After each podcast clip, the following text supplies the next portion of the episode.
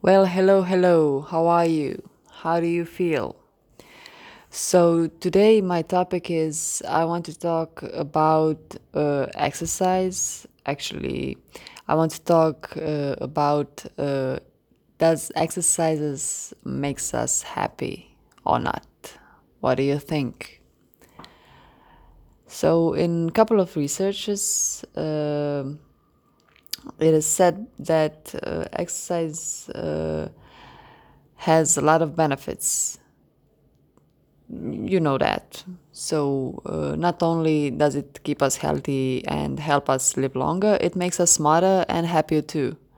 Working out can enhance memory, speed up uh, reaction times, improve attention, and alleviate depression.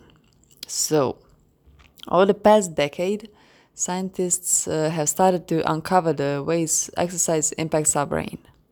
Working out increases levels of important hormones and neurochemicals that help uh, forge uh, new connections between brain cells and may even lead to the birth of neurons in an area of the brain called the hippocampus, the organ's uh, mood and memory hub. We, we can be in a mood, right?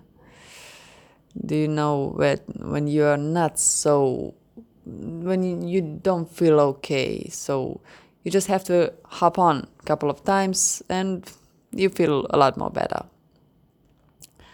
So let's continue. One of the most crucial changes the release of a growth hormone called brain derived neurotrophic uh, factor or bdnf uh, so when it comes to exercise positive effects on the brain, BDNF is a star.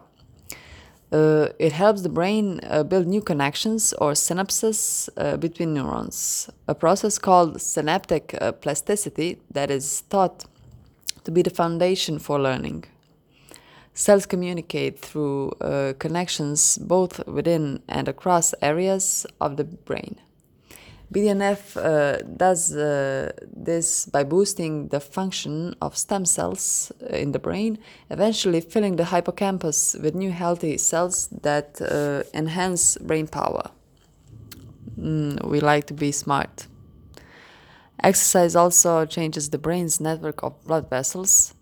More blood flow in the body from exercise corresponds to more blood flow in the brain, as well as the rise of a blood vessel specific molecule called vascular endothelial growth factor of or VEGF. So, what type of exercise is best for your brain? What do you think? Do you like cardiovascular or do you like uh, weightlifting more? Uh, do you like HIIT? What is your favorite exercise? I know my favorite exercise is weightlifting, and I'm lifting more, more, more weight right now than I used to. I hope my muscle will grow. So, back to the question what type of exercise is best for our brain? Uh, most of the researches uh, has been done on moderate uh, aerobic exercise like jogging, but recent evidence suggests that weightlifting and high intensity interval training uh, are good for you too. In practical terms, uh, the best exercise regime is going to be one that you're enjoying and that uh, can get you to go back the next day. So it's all up to you. We now know that exercise has a lot of benefits for our health and for our mood. So we have to work out what do you like to do the best. Do you like to exercise? And again what is your favorite exercise? Is it cardio or weightlifting? What is your body goal? Do you think that uh, cardio is better for weight loss or something else? I know what our new research is saying about that so we are going to talk about that in our next topics. I hope you enjoyed in our new informations, and I hope you are you're still working out and you're going to keep on working out, keep on exercising, keep on doing something be- better for yourself. Excuse me for my English. I'm from Croatia. I don't know, do you know about that country?